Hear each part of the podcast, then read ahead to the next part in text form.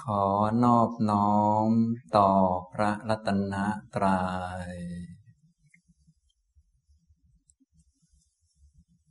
สวัสดีครับท่านผู้สนใจในธรรมะทุกท่าน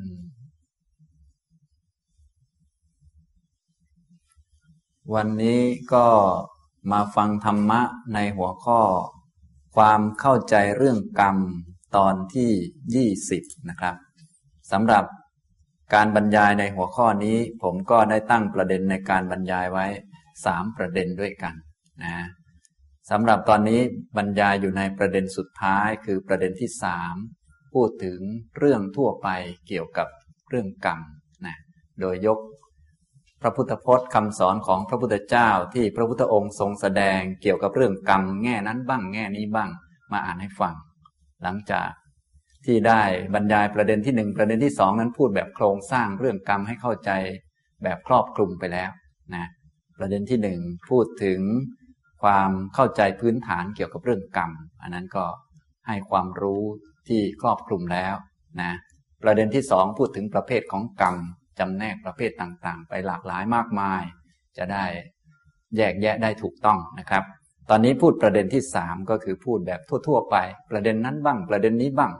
เล็กๆ น้อยๆ ตามที่พระพุทธองค์ทรงแสดงไว้นะครับสำหรับการพูดเกี่ยวกับประเด็นทั่วไปเกี่ยวกับกรรม ผมก็พูดมาแล้วสองข้อด้วยกันนะข้อที่หนึ่งก็คือพูดถึงเรื่องความแตกต่างของบุคคลต่างๆ ที่ปรากฏขึ้นมาในโลก บางคนเป็นคนมีอายุยืน บางคนเป็นคนมีอายุสั้นเป็นต้น บางคนเป็นผู้ที่มีศักดิ์สูงนะพูดอะไรก็มีคนเชื่อถือ บางคนก็เป็นคนสักต่ำนะไม่มีอำนาจในตัวเองมองไปแล้ว ก็ดูกลวงหรือว่าไม่มีสาระแก่นสารอยู่ภายใน พูดอะไรก็ไม่มีคนเชื่อถือเป็นต้น ที่มีความแตกต่างกันอย่างนี้ ก็เป็นเพราะเหตุเหตุนั้นก็คือกรรมนั่นเองนะอันนี้ก็ข้อที่หนึ่งได้พูดไปแล้ว ยกพระสูตรมาอ่านให้ฟังเป็นตัวอย่างนะครับฉะนั้นพระสูตรที่ยกมาอ่านก็จะไม่ยกมาทั้งหมด ยกมาแค่พอเป็นตัวอย่างนะ สำหรับข้อที่สองก็พูดถึงวิธีแก้กรรม ในคำสอนของพระพุทธเจ้าสำหรับวิธีแก้กรรมที่ถูกต้องในคำสอนของพระพุทธเจ้า ก็มีหลักการอยู่สองข้อเท่านั้น ข้อที่หนึ่งก็คือเห็นโทษโดยความเป็นโทษ คือมีปัญญารู้จักสิ่งที่ผิดว่ามันผิดนะมีการมองเห็นทีนี้การจะเห็นก็แล้วแต่จะเห็นแบบลึกซึ้งด้วยญาณปัญญาของตนหรือว่าง่ายๆที่สุดก็คือเชื่อพระพุทธเจ้ามีศรัทธา ศรัทธานี้ก็เป็นปัญญาอย่างหนึ่งแต่ว่าเป็นปัญญาของพระพุทธเจ้า เราคล้ายๆ ไม่มีปัญญาเป็นของตนเองก็พึ่งพาอาศัย ปัญญาของพระพุทธเจ้าเป็นเครื่องนำทาง พระองค์บอกว่าไม่ดีเราก็ ค่อยๆพิจารณาตามไป ว่าไม่ดีเพราะเหตุใดนะพระพุทธเจ้าของเราแสดงธรรมะมีเหตุมีผลอยู่แล้ว ฉะนั้นถ้าเราเป็นคนมีสติปัญญา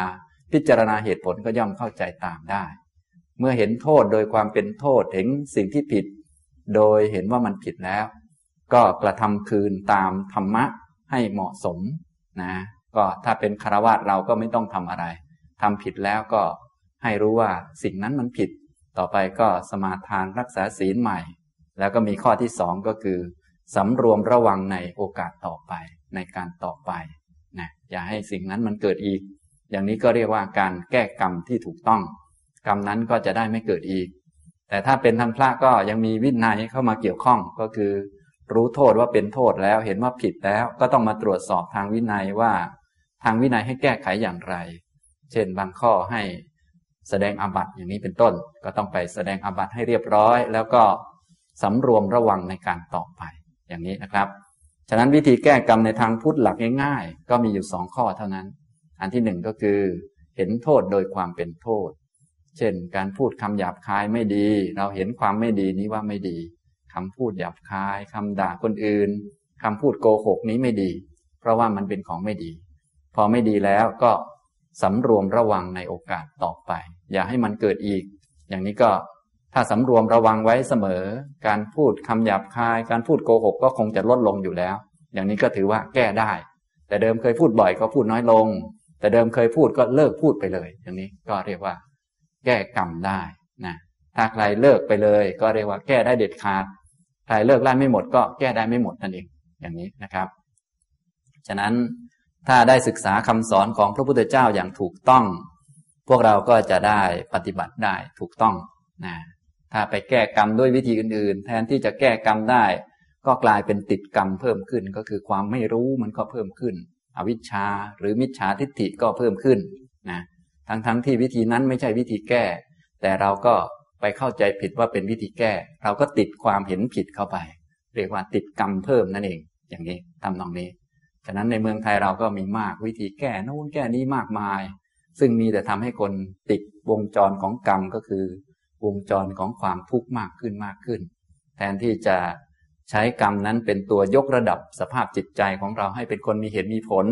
หนักแน่นเพิ่มขึ้น มีเหตุมีผลเพิ่มขึ้น อิสระมากขึ้น ก็กลายเป็นจมลงไปกับพิธีกรรมมากขึ้นมากขึ้น พอพิธีมากขึ้น เราก็ตกเป็นทาสมากขึ้น ก็ทุกข์มากขึ้นนะเราลองนึกถึงดูคนเป็นทาสนี้ก็ย่อมทุกข์อยู่แล้วโดยธรรมชาติ เราเป็นทาสของพิธีต่างๆ เยอะแยะมากมาย ต้องพิธีนั้นต้องพิธีนี้ต้องขอขมาอย่างนั้น ขอขมาอย่างนี้ต้องวัตถุนั้น วัตถุนี้จะหาความสุขมาจากไหน ในเมื่อเราตกเป็นทาสของความเห็นพวกนั้นซะแล้ว แต่ถ้าเราเป็นอิสระนั่นแหละ จึงจะสบายปลอดโปร่งเป็นสุข เราจึงจะคิดเหตุผลได้ด้วยตัวเองนะการจะอิสระก็เลยต้องเริ่มต้นจากเป็นคนหนักแน่นในหลักเหตุผลก็คือเรื่องกรรมเรื่องผลของกรรมนี่แหละ เป็นความหนักแน่นพื้นฐานทีเดียว เพราะหลักการมันง่ายคือทำความดีก็ได้ความดีทำความชั่วก็ได้ความชั่วทำงานงานก็เสร็จไม่ทำงานงานก็ไม่เสร็จ คือมันจัดจัดอยู่แล้ว ถ้าแค่นี้ยังทำไม่ได้มันก็ จะเอาเจริญงอกงามก้าวหน้าไปชั้นสูงมันก็เป็นไปไม่ได้นะเหมือนพวกเรากินข้าวมันก็อิ่ม ไม่กินมันก็ไม่อิ่ม มันก็ง่ายๆจัดจ่าอย่างนี้ ถ้าไม่เอาเหตุผลขนาดนี้ จะไปเอาระดับสูงให้มีความสุขความเจริญนี้มันไม่ได้นะฉะนั้นจิตใจของพวกเราจึงต้องเป็นคนหนักแน่นในเหตุในผล และเหตุผลมันก็ชัดๆอยู่กับตัว ถ้าเป็นคนที่หนักแน่นแล้วก็เป็นคนช่างสังเกต เป็นคนคอยดูคอยต่างๆนะ ต่อไปก็จะได้เข้าใจถึงความทุกข์มันมาได้อย่างไร ก็มาจากกิเลสในใจที่ทำผิดเห็นผิดเป็นต้น สุขหรือปลอดโปร่งมันมาอย่างไรก็มาจากความคิดถูกเห็นถูกเป็นต้นเนี่ยก็จะต่อไปก็จะแก้ไขปัญหาทั้งหมดได้ เป็นการปฏิบัติอริยมรรคเพื่อเห็นอริยสัจต่อไปนะแต่เบื้องต้นของด้านความเห็นที่ถูกต้องก็คือ ความเข้าใจเรื่องกรรมเรื่องผลของกรรมนี้เป็นเบื้องต้นนะครับ ในเบื้องต้นผมก็เลยพูดเรื่องนี้ก่อน ความจริงเรื่องอริยสัจก็พูดให้ฟังบ้างแล้ว แล้วก็แทรกเข้าไปเพิ่มเติมว่า เมื่อเข้าใจเรื่องกรรมแล้วเราก็จะเสริมหรือว่าไปเติมชั้นสูงอย่างไรทำนองนี้นะครับ นี้คือข้อที่สองพูดเรื่องวิธีแก้กรรมนะครับ เรื่องที่สามก็พูดถึงพิธีลอยบาปในพุทธศาสนาพิธี นอกจากมีวิธีแก้กรรมแล้วยังมีพิธีลอยบาปด้วยอย่างนี้นะ ในเมืองไทยเราก็มีเยอะแยะนะ ไม่อยากจะติดบาป ติดเวรติดกรรมก็มีพิธีมากมาย เช่นอะไรบ้าง หลายๆ ท่านก็คงเคยไปทำมาเยอะแล้วนะเช่นอยากให้สิ่งไม่ดีในร่างกายของพวกเราเนี่ย เวรภัยต่างๆ หรือโรคภัยต่างๆ มันหายไปเราก็ให้มันหายไปกับการปล่อยนกปล่อยปลาเป็นต้นนะเรื่องร้ายๆเนี่ยอย่างนี้ทำนองนี้ความทุกข์นี่บางท่านก็ไปปล่อยนก ให้นกมันบินไปนะถ้านกเป็นอิสระ มันก็ช่วยเอาทุกข์ของเราบินตามมันไปด้วย ทุกข์ของเราก็จะหมดไป อย่างนี้ก็เหมือนกับว่า ทุกข์หรือความเลวร้ายทั้งหลายนั้น มันลอยไปกับนกนั่นเอง แต่คำว่าลอยลอยนี่โดยมากก็จะเกี่ยวกับน้ำซะหน่อยหนึ่งนะฮะหลายท่านก็เลยไปลอยน้ำอยู่เรื่อยนะ อยากให้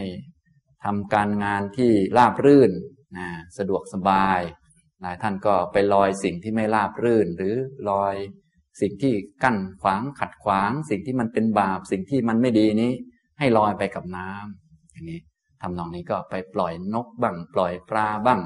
นะบางท่านอยากมีอายุยืนอย่างนี้ อยากมีอายุยืนก็มักจะไปปล่อยเต่ากัน อย่างนี้นะก็เพราะนึกว่า สิ่งที่ไม่ดีที่อยู่ในร่างกาย เช่น ความมีอายุสั้นนะโรคภัยต่างๆ นี้จะหายไปกับเตาอย่างนี้เป็นต้นนะลอยสิ่งไม่ดีออกไปนะอันนี้ก็ เป็นความเห็นที่คลาดเคลื่อนไปไกลเหลือเกิน ไกลไปมากทีเดียวนะก็เลยมีเรื่องที่สามขึ้นมา ก็คือเรื่องพิธีลอยบาปนะครับ ในคราวที่แล้วก็ได้อ่านพระสูตรให้ฟังแล้วเกี่ยวกับเรื่องความเห็นของพราหมณ์ภายนอกพระศาสนานะพวกพราหมณ์ในอินเดียในสมัยโบราณ จนกระทั่งในยุคนี้ก็ยังมีอยู่ ก็คือเวลาที่เขาจะให้บาปนี้หมดไปจากตัวเขา เขาก็ไปลงน้ำ โดยเฉพาะแม่น้ำคงคาก็พิธีลงก็ต้องลงให้หมดหัวไปเลย บาปทั้งหลายจะได้หายออกไป ดูเหมือนกับชำระล้างได้ทั้งตัวนะเสร็จแล้วก็มาบริกรรมหรือมาพูดคำบางคำเช่นขอข้าพเจ้า ขอลอยสิ่งไม่ดี ขอลอยเวรภัย เจ้ากรรมนายเวรทั้งหลายด้วยผลของอันนี้อันนี้ขอให้หมดกันไป ลบล้างหายกันไป ลอยกันไปอะไรก็ว่าไป เหมือนพวกเรายุคนี้ก็เอามาทำกันมากนะโดยเฉพาะช่วงที่เกี่ยวข้องกับการส่งท้ายปีเก่าต้อนรับปีใหม่อย่างนี้เป็นต้นนะก็มักจะเอาสิ่งไม่ดีนั้นทิ้งไปในปีเก่านะวิธีการก็หาพิธีต่างๆ มาใช้ เช่น สวดมนต์ข้ามปีอย่างนี้เป็นต้นแท้ที่จริงการสวดมนต์นี้เป็นเรื่องดีงามถูกต้อง เพราะเป็นการทบทวนคำสอนของพระพุทธเจ้า เราจะได้ไม่ลืมนะที่ทบทวนเพราะว่าเราจะได้ไม่ลืมนั่นเอง จะได้เอามาปฏิบัติได้ แต่บางคนก็มักจะเอามาเป็นพิธีในการลอยสิ่งไม่ดี ลอยบาป เช่น เวลามาสวดมนต์ก็สวด สวดส่งท้ายปีเก่าเพื่อให้สิ่งเลวร้ายทั้งหลายในปีเก่านี้มันหมดไปนะต้อนรับปีใหม่ด้วยสิ่งดีงาม คือการสวดมนต์เริ่มต้นดีงามในปีใหม่ลอยของไม่ดีในปีเก่าออกไป ปีใหม่ก็ให้มีแต่ของดีๆ เข้ามาอย่างนี้เป็นต้นนะหลายท่านก็เคยทำมาเยอะแล้ว งานสงกรานก็เหมือนกัน ก็มีการรดน้ำดำหัวผู้ใหญ่นะเพื่อให้สิ่งเลวร้ายไม่ดีนั้นหายไป ให้เหลือแต่ของดีๆ อย่างนี้เป็นต้นนะแต่ผลปรากฏก็ปรากฏชัดอยู่คือสวดมนต์แล้ว สวดมนต์ส่งท้ายปีเก่าต้อนรับปีใหม่ สิ่งเลวร้ายหรือบาปในปีเก่าก็ไม่ได้หายไปไหน ก็ยังขี้โกรธเหมือนเดิม โกรธเหมือนปีเก่านั่นแหละ พูดง่ายๆก็ถ้าพูดรวมๆก็โง่เหมือนเดิม ปีเก่าโง่อย่างไรปีใหม่ บางทีโง่หนักกว่าเดิม ก็คือโง่ตั้งแต่สวดมนต์ต้อนรับปีใหม่แล้วนะต้อนรับด้วยความไม่รู้เรื่อง ด้วยความไร้เหตุผลอย่างนี้มันก็ไม่มีเหตุผลไปตลอดปีนั่นแหละ แต่ว่าแทนที่เราจะเข้าใจตรงนี้ก็ทำไปแล้วก็ยิ่งหนักไปกว่าเดิม อย่างนี้ทำนองนี้นะครับ อันนี้ วันนี้จะมาพูดเรื่องเกี่ยวกับพิธีลอยบาปในพระพุทธศาสนานะครับ อย่างนี้ซึ่งในคราวที่แล้วได้อ่านพระสูตรให้ฟังนะครับ ยังไม่ได้อธิบาย วันนี้จะ พูดพระสูตรนี้ให้ฟังด้วยแล้วก็อธิบายด้วยนะครับ ในพระสูตรนี้ชื่อว่าพรามณะปัจโจโรหณิสูตร พราหมณ์เขาก็ทำพิธีลอยบาปในวันอุโบสถนะพระพุทธเจ้าก็ได้ถามว่า พราหมณ์ พิธีลอยบาปของพราหมณ์ทั้งหลายเป็นอย่างไร ชานุสโสนิพราหมณ์ อันนี้เป็นชื่อของพราหมณ์ก็ตอบว่า ท่านพระโคดม ในวันอุโบสถ พราหมณ์ทั้งหลายในโลกนี้ พากันสงน้ำดำหัว นุ่งห่มผ้าไหมคู่ใหม่ ทาแผ่นดินด้วยโคใหม่สด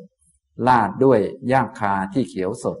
แล้วนอนในระหว่างกองทรายและเรือนไฟ ในราตรีนั้น พรามลุกขึ้นแล้ว ประคองอัญชลี นอบน้อมไฟสามครั้งด้วยกล่าวว่า ข้าพเจ้าทั้งหลาย ขอลอยบาปต่อท่านผู้เจริญ ข้าพเจ้าทั้งหลาย ขอลอยบาป ต่อท่านผู้เจริญ และบำเรอไฟให้อิ่มหนำด้วยเนยใส น้ำมัน และเนยก้นจำนวนมาก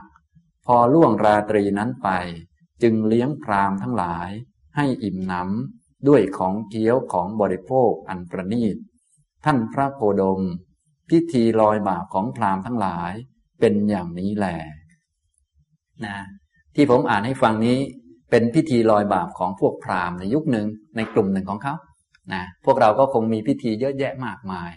อย่างพราหมณ์ท่านนี้มีมีมีพิธีว่า พอวันอุโบสถก็ไปลงดาบนะอาบน้ำมุดน้ำแล้วก็รีบขึ้นมา นุ่งห่มผ้าอันใหม่ ชีวิตจะได้ใหม่นะพอไปตกตอนเย็นก็ไปบูชาไฟนะอันนี้เขาก็มีพิธีของเขา แล้วก็บอก กับไฟว่าขอให้เผาสิ่งไม่ดีสิ่งเลวร้ายทั้งหลาย ให้หมดไปเถิดนะอาจจะเขียนสิ่งไม่ดีลงไปในกระดาษ แล้วก็ไปเผาไฟก็เผาสิ่งไม่ดีหายไป ท่านทั้งหลายจะใช้พิธีนี้บ้างก็ได้นะ แต่ก็คงจะเหมือนเดิมนะคือโง่เหมือนเดิมไม่รู้เรื่องไม่รู้ราวเหมือนเดิมนะเขาก็เผาไป ขอให้สิ่งไม่ดีข้อที่หนึ่งนี้หายไปกับไฟนี้ ขอให้สิ่งไม่ดีข้อที่สองนี้หายไปกับไฟนี้ขขอให้บาปสิ่งไม่ดีทั้งหลาย หลุดลอยไป ทั้งของเราทั้งของญาติพี่น้อง ทั้งของประเทศ ทั้งของอะไรก็ว่ากันไปนะแล้วแต่เขานะทั้งของโลกนี้อะไรก็ว่าไปนะถ้าคนที่นิสัยคิดแต่ตัวเองครอบครัวหน่อยก็เอาเฉพาะให้ในตัวเองในครอบครัวนี่หมดไป คนที่คิดไกลหน่อยก็ โอ้โทษไฟทั้งประเทศ ให้มันหมดไปเหลือแต่สามัคคีนะอะไรก็ว่าไปเขียน สิ่งเลวร้ายก็เผาไปกับไฟนะตื่นเช้าขึ้นมาก็เลี้ยงพระเลี้ยงพรามของเขานะอย่างนี้ นะพิธีนี้ก็ดูดีเหมือนกัน มีทั้งพิธีการต่างๆนะทั้งการด้านกายภาพอาบน้ำดำหัวเป็นอย่างดี แล้วก็มีการพูดขอให้บาปหมดไปนี่ทีนี้พวกเราก็คงจะเคยทำแบบนี้มาบ้าง อาจจะไม่ตรงกันเป๊ะ แต่คล้ายๆกัน เช่นไปลอยกระทงลอยอะไรต่างๆ ก็คงจะมีบางคนพูดอยู่ พูดกับกระทงนั่นแหละ แต่จริงๆกระทงไม่รู้เรื่องหรอกเราโง่กว่ากระทงเองนะเขาก็ สิ่งเลวร้ายทั้งหลาย ขอให้ลอยไปกับกระทงนี้เถิดนะจนแม่น้ำเน่าไปหมดแล้วยังไม่รู้เรื่องเลยนะแต่ที่จริงถ้าอยากให้น้ำมันสะอาดก็อย่าไปลอยมัน มันก็จบแล้ว อันนี้ก็อะไรก็ไม่รู้นะ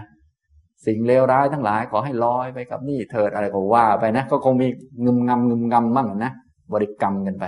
นี่อย่างนี้ อันนี้คือการลอยบาปในความรู้สึกของพวกปุถุชนทั่วๆไปที่ยังรักตัวตนนะก็ยังไม่เข้าใจเรื่องกรรมเรื่องผลของกรรมจะ ส่วนใหญ่ก็จะมีแต่พิธีนะครับลักษณะของคนที่ไม่หนักแน่นเรื่องกรรม เรื่องผลของกรรมหลักง่ายๆ ก็คือ มีแต่พิธีนะฉะนั้นในเมืองไทยเราก็เลยมากพิธี ขนาดเรื่องศีลก็ยังไม่ค่อยเข้าใจกัน ส่วนใหญ่ก็จะเป็นพิธีรับศีลนะอย่างนี้ทำนองนี้แต่ที่จริงศีลนี่มันไม่ใช่พิธี ศีลมันก็เป็นการควบคุมกายวาจาของตนเอง ไม่ให้มันไปเบียดเบียนผู้อื่น เพราะอันนี้เป็นแค่พื้นฐานของความเป็นคนเท่านั้นเอง ถ้าไม่มีศีลควบคุมกายวาจาเบียดเบียนกันอยู่ มันก็ไม่ต่างกับสัตว์อะไรที่ไม่มีความละอาย จะไปเจริญงอกงามกว่านี้มันก็เป็นไปไม่ได้ การมีกฎระเบียบวินัย คุมตัวเองไว้มันจึงเป็นเรื่องดีงามถูกต้อง ก็เป็นเหตุผลง่าย ๆ เอง นี่ก็คือศีลนั่นเองแต่ที่จริงศีลก็เป็นเรื่องกรรมเรื่องกฎเกณฑ์ระเบียบที่ง่ายๆธรรมดา ถ้ามีศีลดีกฎระเบียบดีอะไรดี มันก็สมูทสะดวกขึ้น เหมือนกับองค์กรของเราถ้า ทำงานแบบมีกฎมีระเบียบ ไม่มีคนคดโกงมันก็ดี เนี่ยก็หลักการง่ายๆทั่วไป แต่ว่าพวกเราก็เอาศีลนั้นกลายเป็นพิธีไปอีกต้องมีการรับศีล ถ้าไม่รับศีลเดี๋ยวจะไม่ได้บุญก็ว่าไปอย่างนั้นไปอีกนี่มีแต่เรื่องพิธีนะครับ มีแต่เรื่องความเห็นที่คลาดเคลื่อนนะครับ แต่ที่จริงศีลเป็นตัวเอาไว้ควบคุมกายวาจาไม่ให้เบียดเบียนผู้อื่น ไม่ให้เบียดเบียนของรักของหวงของเขา เท่านั้นเอง นี่หลักการมันเป็นอย่างนี้นะครับ นี้ทีนี้ มาพูดเรื่องพราหมณ์นี้ต่อนะฮะเขาก็มีพิธีลอยบาปนะครับ โดยทำกับตัวเองเขาก่อนให้ดี เสร็จแล้วก็ไปบูชาไฟนะทำพิธีพูดพูดพูดพูดพูดนะก็คงคล้ายๆ อย่างพิธีของพวกเราก็จะมีพิธีเยอะแยะนะครับ มีข้าวตอกดอกไม้หรือมีทูบเทียนแพรต่างๆ แล้วก็ยกไปวางแล้วก็พูดพูดพูดพูดพูด ให้สิ่งเลวร้ายทั้งหลายมันหมดไปหายไป นะบาปทั้งหลายมันหมดไปอะไรก็ว่าไป หลายท่านคงจะเคยว่ามาเยอะแล้ว จนทุกวันนี้ก็ฮิตกันมากเรื่อง ขอขมาเจ้ากรรมนายเวรทำบุญเสร็จเรียบร้อยดูดีหมดเลยนะทำบุญอะไรเรียบร้อยก็ ให้หมดเวรหมดกรรมกันไปนะ ฉันยกให้คุณแล้วนะ อย่างนั้นอย่างนี้ จนบางพวกก็เริ่มมาเพี้ยนอีกแล้ว บอกว่าเฮ้ยถ้าไปให้บุญเขาเยอะเนี่ยเจ้ากรรมนายเวรได้บุญเยอะเกิดมีกำลังเยอะมาต่อยเราคืนทำไงก็ว่าไปอีกแล้ว อย่างนี้ก็แทนที่จริงก็ผิดทั้งหมดเลยนะความจริงคือจะหมดเวรหมดภัยลอยบาปออกไปได้เนี่ยมันไม่ใช่ด้วยคำพูดอย่างนั้นนะมันด้วยความรู้ความเห็นที่ถูกต้องนั่นแหละ อย่างนี้นะครับ นี้เป็นพิธีลอยบาปของฝ่ายพราหมณ์เขานะครับ พิธีในเมืองไทยเราก็มีมากมาย เพราะรับประเพณีหรือว่ารับแนวคิดแบบนั้นเข้ามารวมทั้งเรื่องการทำพิธีแบบนี้ ก็เป็นธรรมดาของคนที่ยังไม่รู้เขาก็ทำทำกันนะครับ ส่วนพิธีลอยบาปในทางพุทธศาสนาในแบบอริยวินัยนี้เป็นอีกอย่างหนึ่ง พระพุทธเจ้าของเราก็ได้ตรัสกับพราหมณ์นั้นว่า พราหมณ์ พิธีลอยบาปของพราหมณ์ทั้งหลายเป็นอย่างหนึ่ง พิธีลอยบาปในอริยวินัยเป็นอีกอย่างหนึ่ง ชานุสโสนิพราหมณ์ก็เลยถามว่า ท่านพระโคดม พิธีลอยบาปในอริยวินัยเป็นอย่างไร ขอประทานวโรกาส ขอท่านพระโคดมผู้เจริญ โปรดแสดงธรรมที่เป็นพิธีลอยบาปในอริยวินัยแก่ข้าพเจ้าด้วยเถิด พระผู้มีพระภาคได้ตรัสว่า พรามถ้าเช่นนั้นท่านจงฟัง จงใส่ใจให้ดี เราจะกล่าว ชานุสโสนิพรามทูลรับสนองพระดำรัสแล้ว พระผู้มีพระภาคจึงได้ตรัสเรื่องนี้ว่า พรามอริยสาวกในธรรมวินัยนี้ ข้อหนึ่งพิจารณาเห็นดังนี้ว่า ปานาติบาตคือการฆ่าสัตว์ มีผลชั่วทั้งในภพนี้และภพหน้า ครั้นพิจารณาเห็นดังนี้แล้ว จึงละปานาติบาตลอยปานาติบาตสองพิจารณาเห็นดังนี้ว่า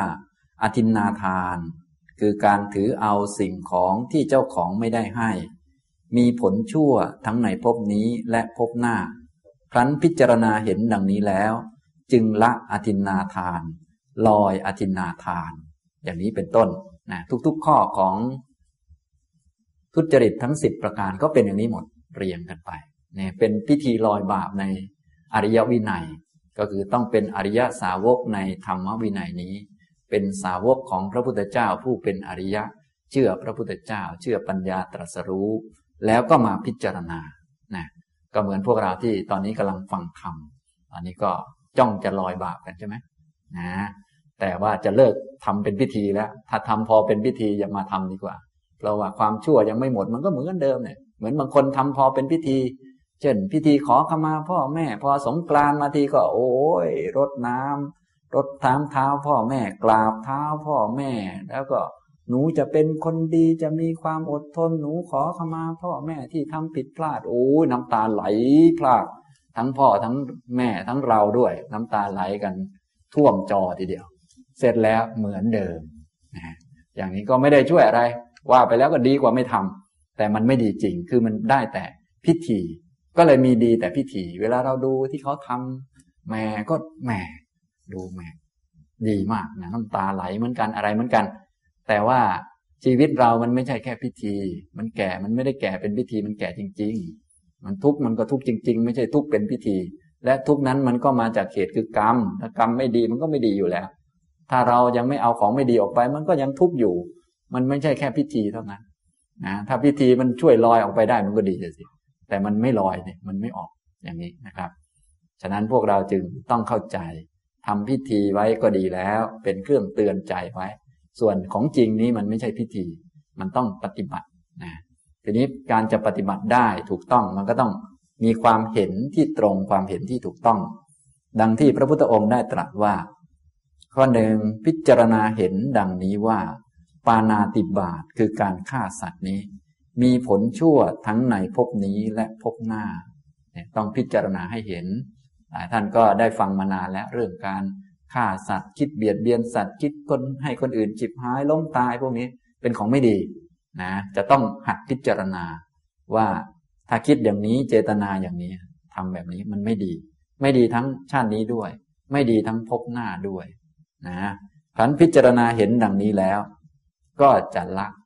ปานาติบาตนั้นได้ ละเจตนาที่ร้ายๆอันนั้นได้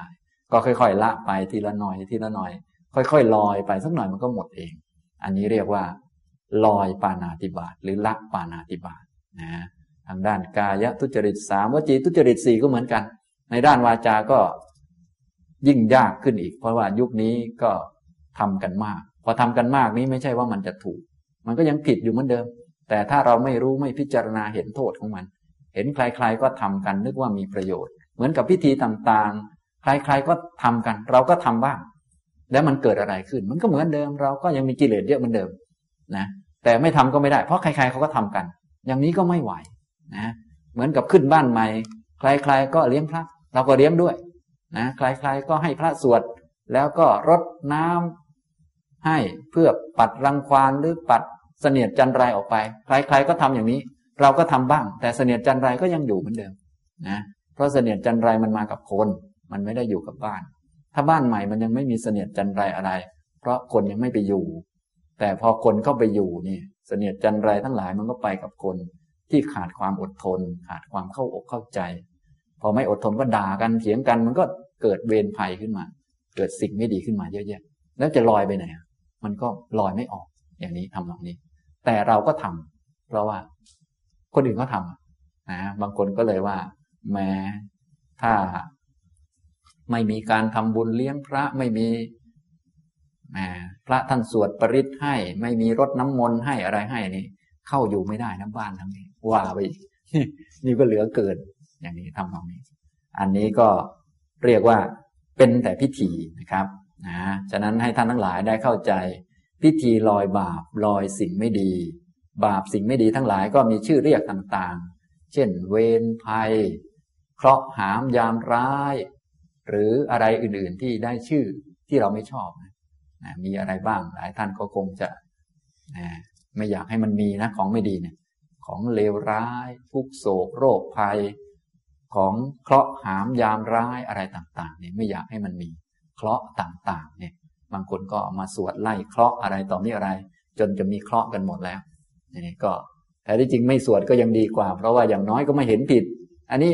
พอไปสวดได้เห็นผิดหนักกว่าเดิมอีกก็ เลยได้เคราะห์เพิ่มเข้ามาอีกด้วยแทนที่จะแก้ไขกลับกลายเป็นเติมเข้ามา นี่ คนไม่รู้นี่มันอันตรายอย่างนี้ คิดว่าจะแก้ไข แต่ว่าดันไปทำเหตุเพิ่มเข้าไปอีกนี่อย่างนี้ทำตรงนี้นะครับ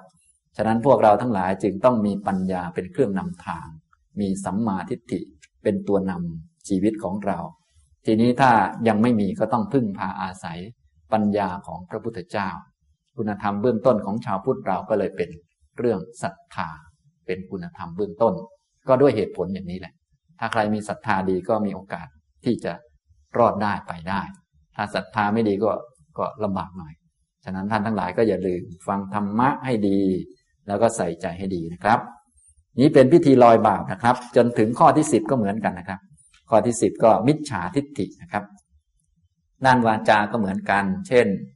ข้อที่เจ็ดพิจารณาเห็นดังนี้ว่า สัมผัสปลาปะ คือคำพูดเพ้อเจ้อเนี่ยที่พวกเราพูดกันเยอะแยะบางท่านไม่เห็นโทษเนี่ย ถ้าเป็นอย่างนี้ไม่เห็นโทษว่ามันมีโทษทั้งในภพนี้ทั้งภพหน้าเนี่ย เราก็จะลอยบาปตัวนี้ไม่ได้ บาปก็จะไม่หลุดไปจากปากของเรา มันก็จะยังอยู่ในใจของเรายังพูดอยู่นั้นนะฉะนั้นเราจึงต้องพิจารณาให้เห็นโทษ พิจารณาเห็นดังนี้ว่าสัมผัสปลาปะคือคำเพ้อเจ้อมีผลชั่วทั้งในภพนี้และภพหน้า ครั้นพิจารณาเห็นดังนี้แล้ว จึงละสัมผัสปลาปะ ลอยสัมผัสปลาปะนี่ท่านไหนที่ยังไม่ลอยนะ ชอบจับกลุ่มแล้วคุยเรื่องไม่เป็นเรื่องอยู่ต้องวันหลังต้องไปลอยนะลอยกระทงมันไม่ออกนะ อันนี้นะอันนี้นะไอ้จับกลุ่มพูดคุยไร้สาระนี่นะ บางทีนี่แค่จับกลุ่มพูดคุยไร้สาระสภากาแฟนี่หมดเวลารวมๆกันแล้ว หลายสิบปีทีเดียวนะ ถ้าเอาเวลานั้นมาทำประโยชน์ มานั่งสมาธิอาจจะได้ฌานไปแล้วก็ได้นะอันนี้ทำตรงนี้ ฉะนั้นจึงต้องระมัดระวังกันให้ดี เนื่องจากชีวิตของเรามันสั้นเหลือเกิน จึงต้องใช้ให้เป็นประโยชน์นะครับ จนถึงข้อสุดท้ายเป็นเรื่องมิจฉาทิฏฐินี้ตัวใหญ่เลยตัวหนักกว่าชาวบ้านเขาเลยนะ พิจารณาเห็นดังนี้ว่ามิจฉาทิฏฐิคือความเห็นผิดนะครับ ความเห็นผิดเบื้องต้นก็คือไม่ตรงตามหลักกรรม ไม่ตรงตามหลักเหตุผลนี่แหละ หลักใหญ่เลย ซึ่งผมก็ได้พูดมานานทีเดียว นี่ก็เพื่อจะให้ท่านทั้งหลายได้ มีพื้นฐานที่ดี ถ้ามีพื้นฐานที่ดีแล้ว เป็นคนหนักแน่นในหลักเหตุผล จะศึกษาสูงขึ้นไปอย่างไร เราก็คงจะพอเป็นไปได้ เพราะโดยส่วนใหญ่ทุกท่านก็เป็นคนมีการศึกษากันอยู่แล้ว ฉะนั้นองค์ความรู้ต่างๆ โดยมากก็มีอยู่แล้ว ฉะนั้นอุปนิสัยที่เป็นคนหนักแน่นในเหตุในผล รู้จักแยกแยะเนี่ยจึงสำคัญ ส่วนข้อมูลต่างๆ ที่ลึกซึ้งเนี่ยถ้ามีพื้นฐานดีแล้ว ก็คงหากันได้อยู่แล้ว อย่างนี้นะครับ พิจารณาเห็นดังนี้ว่า มิจฉาทิฏฐิคือความเห็นผิด มีผลชั่วทั้งในภพนี้และภพหน้า ครั้นพิจารณาเห็นดังนี้แล้ว จึงละมิจฉาทิฏฐิ ลอยมิจฉาทิฏฐินะครับ ไม่งั้นมิจฉาทิฏฐินี้ก็จะลอยไม่ออกนะ เราก็จะเชื่อหมอดูหมอเดาอยู่ แล้วก็เข้าข้างเขาอยู่ว่าเขาก็ดูถูกเหมือนกันนะอาจารย์นะดูถูกยังไงบ้างล่ะ ก็เขาดูว่า หนูจะมีปัญหากับคนใกล้ตัว หนูก็มีปัญหาจริง ๆ ก็ว่าไป ก็เขาพูดถูกมันก็ต้องถูกอยู่แล้ว ไปให้เขาดูทำไมทำไมไม่ดูเองแต่เรามีหัวสมองคิดสักหน่อยหนึ่งเราก็ดูที่คนในโลกนี้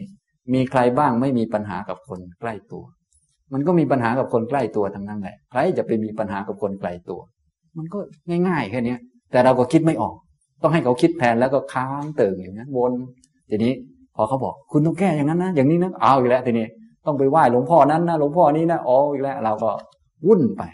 แทนที่จะคิดเอาเองว่า เอ้า ไปไหว้พระก็ดีแล้วนี่ทำบุญ จะได้เป็นคนที่จิตใจอ่อนน้อมถ่อมตนก็กลายเป็นเรื่องมิจฉาทิฏฐิไปเสียนี่เป็นเพราะเราไม่หนักแน่นในเหตุในผล นะครับฉะนั้นให้พวกเราเป็นคนหนักแน่นในหลักเหตุและผล เชื่อกรรม เชื่อผลของกรรมนี้เป็นพื้นเลยนะครับ พอได้พื้นอย่างนี้แล้วเราก็ค่อยศึกษาเรื่องสูงสูงขึ้นต่อไป โดยเฉพาะเรื่องอริยสัจที่ผมเน้นกันบ่อยๆนะครับ อันนี้ถ้าเป็นคนหนักแน่นในเหตุในผลมีสัมมาทิฏฐิเป็นพื้นฐานแล้วก็สามารถที่จะเดินเข้าสู่อริยมรรคได้สะดวกขึ้นนะครับ แต่ถ้า ความเห็นยังผิดเพี้ยนอยู่ก็มันก็ยาก เพราะว่ามีตัวตัดขา ก็คือมิจฉาทิฏฐิเนี่ยนะอันนี้ก็เป็นพิธีลอยบาปในอริยวินัยนะครับ ตัวบาปหนักๆในคำสอนของพระพุทธเจ้าก็มีอยู่สองขั้นตอนนะครับ ขั้นตอนที่หนึ่งก็คือพวกทุจริตทั้งสิบอันนี้คือบาปหนัก อันนี้ต้องรีบลอยนะถ้าบาประดับสูงขึ้นไปก็เป็นเกี่ยวกับ สภาวะที่ตรงกันข้ามกับอริยมรรคต้องเอาอริยมรรคนี้มาแก้ไขมาลอยมันสภาวะที่ตรงกันข้ามกับอริยมรรคก็มีมิจฉาทิฏฐิมิจฉาสังกัปปะเป็นต้น พวกนี้ก็เป็นบาปเหมือนกัน ก็ต้องลอยเหมือนกัน แต่เบื้องต้นพวกเราให้ลอยไอ้พื้นพื้นก่อนพิธีลอยก็เหมือนเดิมนั่นแหละก็คือ ต้องลอยด้วยการพิจารณาเห็นโทษนะครับ ผมก็จะอ่านให้ฟังอีกพระสูตรหนึ่งนะครับ ก็จะเนื้อหาเหมือนกันก็คือเรื่องพิธีลอยบาปนั่นแหละ แต่เป็นบาปอีกระดับหนึ่ง เป็นบาประดับสูงนะครับ พระพุทธองค์ก็ได้ตรัสว่า พรามอริยสาวกในธรรมวินัยนี้ พิจารณาเห็นดังนี้ว่า มิจฉาทิฏฐิมีผลชั่วทั้งในภพนี้และภพหน้า ครั้นพิจารณาเห็นดังนี้แล้ว จึงละมิจฉาทิฏฐิ ลอยมิจฉาทิฏฐิสองพิจารณาเห็นดังนี้ว่า มิจฉาสังกัปปะ มีผลชั่วทั้งในภพนี้และภพหน้า ครั้นพิจารณาเห็นดังนี้แล้ว จึงละมิจฉาสังกัปปะ ลอยมิจฉาสังกัปปะนะข้ออื่นก็คล้ายกันนะข้อที่ตรงข้ามกับมรรคข้อต่างๆเนี่ยก็ต้องเห็นโทษของมันแล้วก็ลอย ลอยด้วยการปฏิบัติอริยมรรคของพวกเรา ลอยด้วยการประพฤติปฏิบัติ ก็เหมือนกับลอยทุจริตต่างๆ เนี่ย ก็โดยการที่เราเชื่อกรรม เชื่อผลของกรรมแล้วก็ทำแต่สุจริต ก็จะลอยทุจริตอันนั้น ว่าไปแล้วบาปก็เลยมีสองขั้นตอนหลัก ๆ ด้วยกัน ข้อปฏิบัติของพวกเราก็เลยมีสองขั้นตอนเหมือนกันนะสัมมาทิฏฐิก็มีสองขั้นตอน ขั้นตอนที่หนึ่งก็คือเชื่อกรรม เชื่อผลของกรรมหนักแน่นในหลักเหตุผล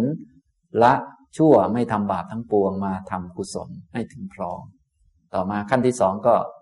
ให้มีความเห็นที่ถูกต้องสอดคล้องกับเรื่องอริยสัจมาเจริญอริยมรรคเพื่อละอันฝ่ายผิดผิดออกไปนี่อย่างนี้ทำนำนี้นะครับ อันนี้เป็นพิธีลอยบาปในทางพระพุทธศาสนานะหลักของพิธีลอยบาปก็คือ พิจารณาเห็นโทษของสิ่งไม่ดีนั้น เริ่มต้นสิ่งที่ไม่ดีพื้นฐานก็คือทุจริตทั้งสิบอันนี้ทุกท่านคงทราบกันดีทุกคนนะ ท่านไหนอยากจะลอยต้องการลอยแล้วตอนนี้ก็ต้องไป พิจารณาให้เห็นโทษ ของทุจริตนั้นมันมีโทษทั้ง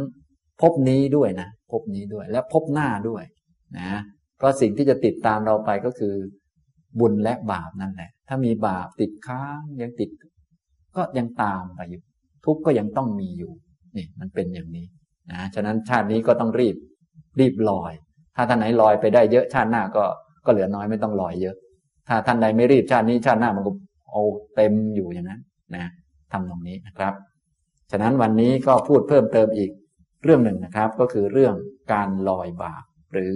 พิธีลอยบาปในทางพุทธศาสนาหรือในอริยวินัย พิธีก็ไม่ยากเลยนะครับ ไม่มีเรื่องพิธีไม่มีข้าวตอกดอกไม้ ไม่มีเสียเงินสักบาทนะครับ นะ ต้องมาฟังธรรมแล้วก็เข้าใจเข้าใจแล้วก็ไปพิจารณาให้เห็นโทษ ของสิ่งนั้น เช่นการฆ่าสัตว์นี้เป็นของมีโทษทั้งในภพนี้และในภพหน้า พอพิจารณาเห็นแล้วก็ละปานาติบาตลอยปานาติบาตก็ดูที่ว่าจะลอยได้หมดไม่หมดก็อีกเรื่องหนึ่ง ก็ดูที่การพิจารณาการมีปัญญาของตนนี่แหละ จนถึงลอยคำพูดที่ไม่ดีก็ต้องพิจารณาให้เห็นคำพูดยุยงส่อเสียด พูดความผิดของคนอื่นให้เขาแตกกันเป็นต้น พวกนี้ ล้วนเป็นสิ่งไม่ดี ให้ผลไม่ดีทั้งในภพนี้ทั้งในภพหน้า เมื่อรู้พิจารณาเห็นดังนี้แล้วก็ลอย ลอยปิสุนาวาจา วาจาที่ส่อเสียดนี้ พูดความผิดของคนอื่นนี้ไม่มีประโยชน์อะไร นะ ฉะนั้นพวกเราจึงต้องระมัดระวังนะเพราะมันมีโทษทั้งในภพนี้ด้วย ทั้งในภพหน้าด้วยนะพอพิจารณาเห็นดังนี้แล้วก็ละ ปิสุนาวาจานี้เสียแล้วก็ลอยไปเสียนี่ก็ฝ่ายเกี่ยวกับเรื่องพื้นฐาน ต่อมาระดับสูงก็เหมือนกันพิธีลอยบาประดับสูงขึ้นไปเนี่ยที่ท่านปฏิบัติระดับสูงสูงเนี่ยระดับสูงสูงเนี่ยทั้งหมดท่านก็ลอยสิ่งตรงข้ามกับอริยมรรคเนี่ยสัมมาทิฏฐิก็ปฏิบัติให้มากขึ้นเพื่อจะเอามิจฉาทิฏฐิออกไป เพราะเห็นว่ามิจฉาทิฏฐิความเห็นผิดว่าสิ่งนั้นสิ่งนี้ เป็นเราเป็นของเราทั้งๆทที่มันไม่เป็นของเรา มันก็เป็นความผิดค้างคาอยู่เพราะว่าเป็นบาปมันก็ถูกแล้ว แต่เป็นบาปที่ละเอียดระดับสูง ซึ่งทางเราอาจจะยังไม่ต้องทำถึงขนาดนั้นเอา ทุจริตออกไปก่อน เสร็จแล้วพอทำได้แล้วต่อมาก็ต้องสูงขึ้นไป เพราะสิ่งต่างๆ ก็ไม่เคยเป็นของเรา เราก็เห็นค้างคาผิดพลาดอยู่ว่าเป็นของเรา อย่างนี้มันก็ทุกข์ตลอด ถ้าเราอยากจะลอยอันนี้เราต้องเห็นโทษของมัน